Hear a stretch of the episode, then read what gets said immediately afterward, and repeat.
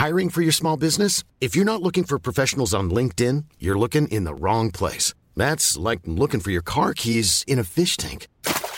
LinkedIn helps you hire professionals you can't find anywhere else, even those who aren't actively searching for a new job but might be open to the perfect role. In a given month, over 70% of LinkedIn users don't even visit other leading job sites. So start looking in the right place. With LinkedIn, you can hire professionals like a professional. Post your free job on linkedin.com slash people today.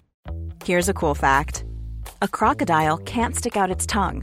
Another cool fact, you can get short-term health insurance for a month or just under a year in some states. United Healthcare short term insurance plans are designed for people who are between jobs, coming off their parents' plan, or turning a side hustle into a full time gig. Underwritten by Golden Rule Insurance Company, they offer flexible, budget friendly coverage with access to a nationwide network of doctors and hospitals. Get more cool facts about United Healthcare short term plans at uh1.com. Hey, I'm Ryan Reynolds. At Mint Mobile, we like to do the opposite of what Big Wireless does. They charge you a lot we charge you a little. So naturally, when they announced they'd be raising their prices due to inflation, we decided to deflate our prices due to not hating you. That's right. We're cutting the price of Mint Unlimited from $30 a month to just $15 a month. Give it a try at mintmobile.com slash switch. $45 upfront for three months plus taxes and fees. Promote for new customers for limited time. Unlimited more than 40 gigabytes per month. Slows. Full terms at mintmobile.com. Posloucháte pořád Životy slavných, ve kterém vám Pavel Zuna přiblíží osudy významných mužů a žen, kteří v dobrém, ale někdy i ve zlém změnili podobu tohoto světa. Pokud byste chtěli pořád sledovat v jeho videoformě, najdete ho na YouTube kanálu Životy slavných. Nyní už vám ale přejeme příjemný poslech.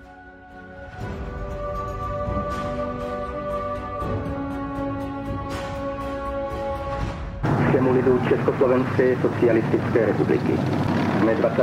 srpna 1968 kolem 23. hodiny překročila vojska Sovětského svazu, Polské lidové republiky, Německé demokratické republiky, Maďarské lidové republiky a Bulharské lidové republiky státní hranice Československé socialistické republiky. Stalo se tak bez vědomí prezidenta republiky, předsedy vlády i prvního tajemníka ústředního výboru komunistické strany Československa a těchto orgánů. Těmito slovy začalo provolání, které 21. srpna 1968 v 1 hodinu 58 minut ráno odvysílal Československý rozhlas. Pro většinu obyvatel tehdejšího Československa to znamenalo šok. O černých scénářích se už sice nějakou dobu mluvilo, ale to, že přijedou tisíce tanků a desetitisíce vojáků, si většina lidí vůbec nedokázala představit. Přesto se to stalo. Tímhle okamžikem skončila v naší zemi doba politického uvolňování, které se později začne říkat Pražské jaro. O něch 8 měsíců od začátku roku 68 představovalo pro několik generací Čechů a Slováků naději, že i v sovětském bloku by se mohlo žít slušně a poměrně svobodně.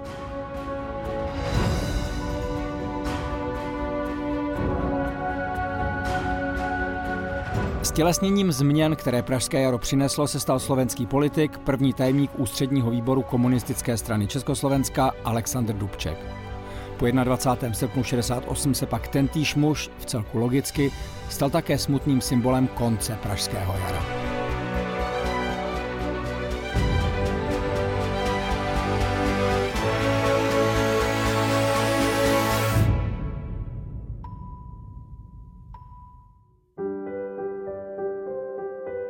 Aleksandr Dubček se narodil v obci Uhrovec na západním Slovensku, většinu svého dětství a mládí ale prožil v Sovětském svazu. Jeho otec Štefan, vyučený tesař, pracoval před jeho narozením několik let ve Spojených státech a právě tady se stal levicově smýšlejícím aktivistou. V Chicagu se seznámil se slovenkou Pavlínou Kobidovou, vzali se a narodil se jim první syn Julius. Vznik Československa a druhé těhotenství paní Dubčekové pak vedlo mladou rodinu k návratu do vlasti, kde se v zápětí narodil druhorozený Alexandr. Když mu byly čtyři roky, rozhodli se jeho rodiče k dalšímu stěhování do zahraničí.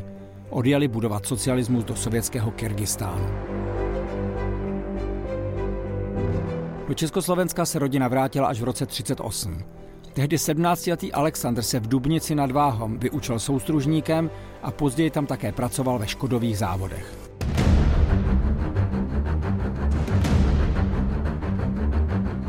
Dubčekovo politické smýšlení ovlivnila především druhá světová válka. V roce 1939 vstoupil do tehdy ilegální komunistické strany Slovenska.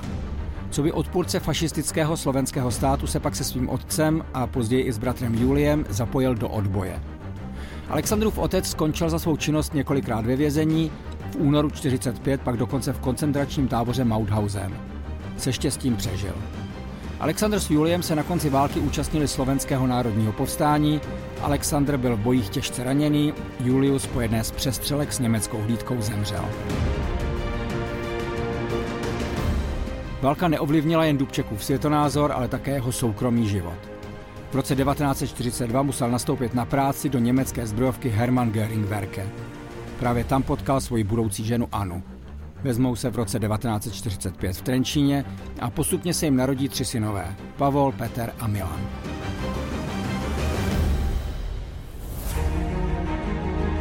Po válce Dubček pracoval jako údržbář v trenčínské drožďárně a politické dění zpočátku sledoval jen zpovzdálí.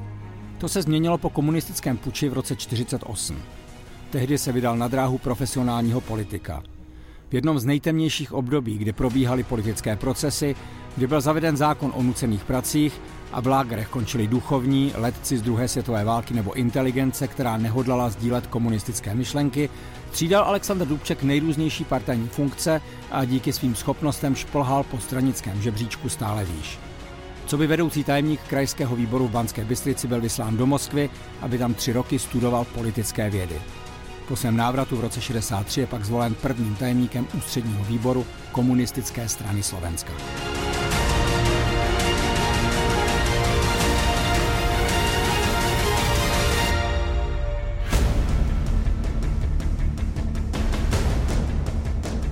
Právě tehdy začal Dubček prosazovat svoje reformní myšlenky. Během studií v Moskvě zažil rehabilitace Stalinových obětí, ve své nové funkci tak například protlačil tzv. Kolderovu komisi, která vyšetřovala politické zločiny z 50. let a pomohla očistit mimo jiné i Gustáva Husáka. V té době se Dubček zároveň dostával stále častěji do konfliktu s tehdejším prezidentem a nejvyšším funkcionářem KSČ v jedné osobě Antonínem Novotným. Novotný, který byl s Dubčekovým otcem Štefanem během druhé světové války vězněn v Mauthausenu a co by rodinný známý pomáhal Alexandrovi v jeho politické kariéře, se teď Dubčeka pokusil odstavit z funkce. Bezprostřední příčinou se stala Dubčekova kritika, že Novotný špatně řídí Slovensko. Prezident si tehdy pozval na pomoc nejmocnějšího muže socialistického bloku, šéfa sovětských komunistů Leonida Brežněva. Ten mu ale moc nepomohl. Během setkání s Novotným a Dubčekem totiž koncem roku 67 prohlásil. Je to vaše dělo, to je vaše věc, čímž vlastně nepřímo vyjádřil podporu Dubčekovi. Brežněv ho totiž znal už do jeho studií v Moskvě a dokonce mu familiárně říkal Sašo. Už o pár měsíců později, 5. ledna 1968, na zasedání ústředního výboru KSČ Antonín Novotný o svou funkci ve vedení strany přijde a nahradí ho v ní právě Aleksandr Dubček.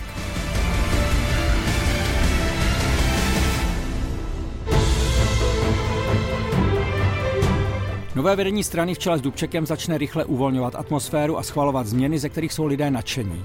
Úplné zrušení cenzury, možnost svobodně cestovat na západ, částečný návrat k tržní ekonomice. Státní socialismus se podle Dubčekových plánů mění v tzv. socialismus s lidskou tváří.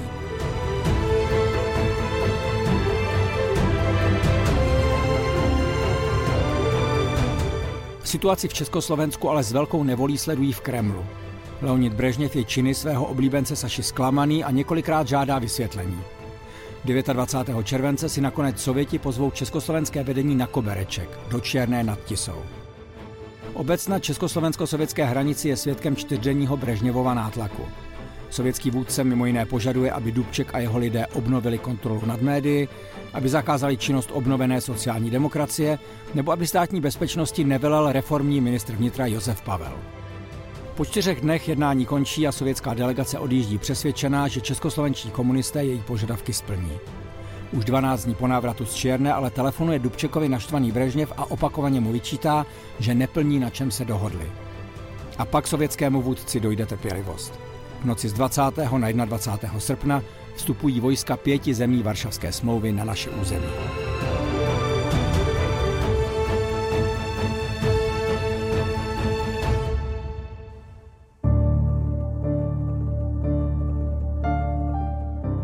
21. srpna v 9 hodin ráno je Aleksandr Dubček ve své kanceláři zatčen sovětskou tajnou službou a odvlečen nejdřív do Polska a pak na venkov poblíž Užhorodu v zakarpatské Ukrajině.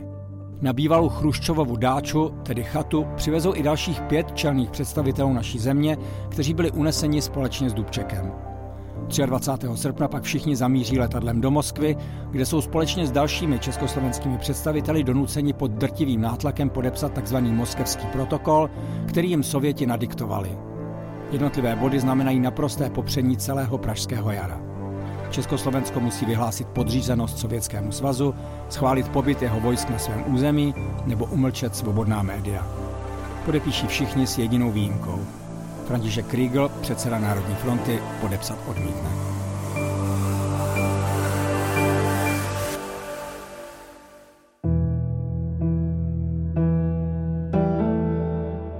Po návratu začne Aleksandr Dubček plnit nařízení z Moskvy. Postupně odvolá z vedoucích funkcí představitele reformního proudu KSČ, ale brzy přijde o svou pozici i on sám. V dubnu 69 ho v čele KSČ vystřídá Gustav Husák. Ani to však Dubčeka nepřiměje dobrovolně se stáhnout z politiky. Na krátký čas se stává předsedou federálního schromáždění. Právě tehdy podepíše tzv. obuškový zákon, který legalizuje tvrdé zásahy bezpečnostních sil proti opozičním demonstracím. Od října 1969 Dubček krátce působí jako velvyslanec v Turecku, tam ho ale zastihne trest v podobě vyloučení z komunistické strany Slovenska musí se stáhnout z veřejného života a následujících takřka 20 let bude pracovat jako mechanizátor v podniku Západoslovenské štátné lesy.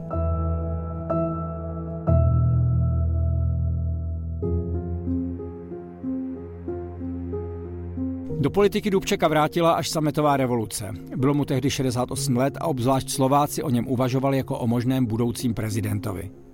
Vedení občanského fóra se ale nakonec shodlo na Václavu Havlovi, Dubček se stal předsedou federálního schromáždění. V té době mu už však zbýval jen poslední tři roky života.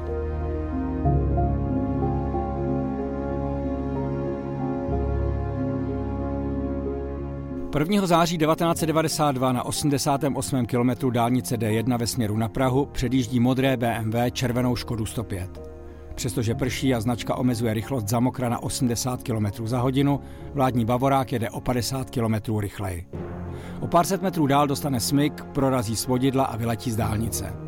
Polubní hodiny se po nárazu zastaví na čase 9 hodin 25 minut.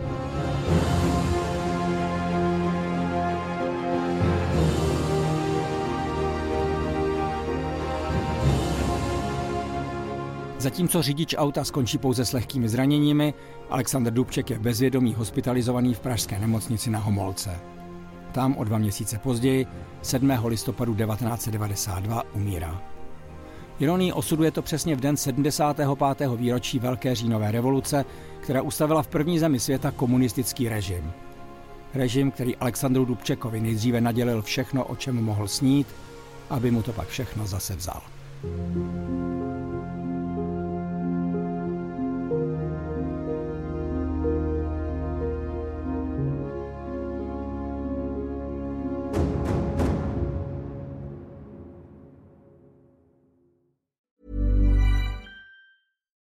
we're on a budget, we still deserve nice things. Quince is a place to scoop up stunning high-end goods for 50 to 80% less than similar brands. They have buttery soft cashmere sweaters starting at $50, luxurious Italian leather bags, and so much more. Plus, Quince only works with factories that use safe, ethical, and responsible manufacturing. Get the high-end goods you'll love without the high price tag with Quince. Go to quince.com/style for free shipping and 365-day returns.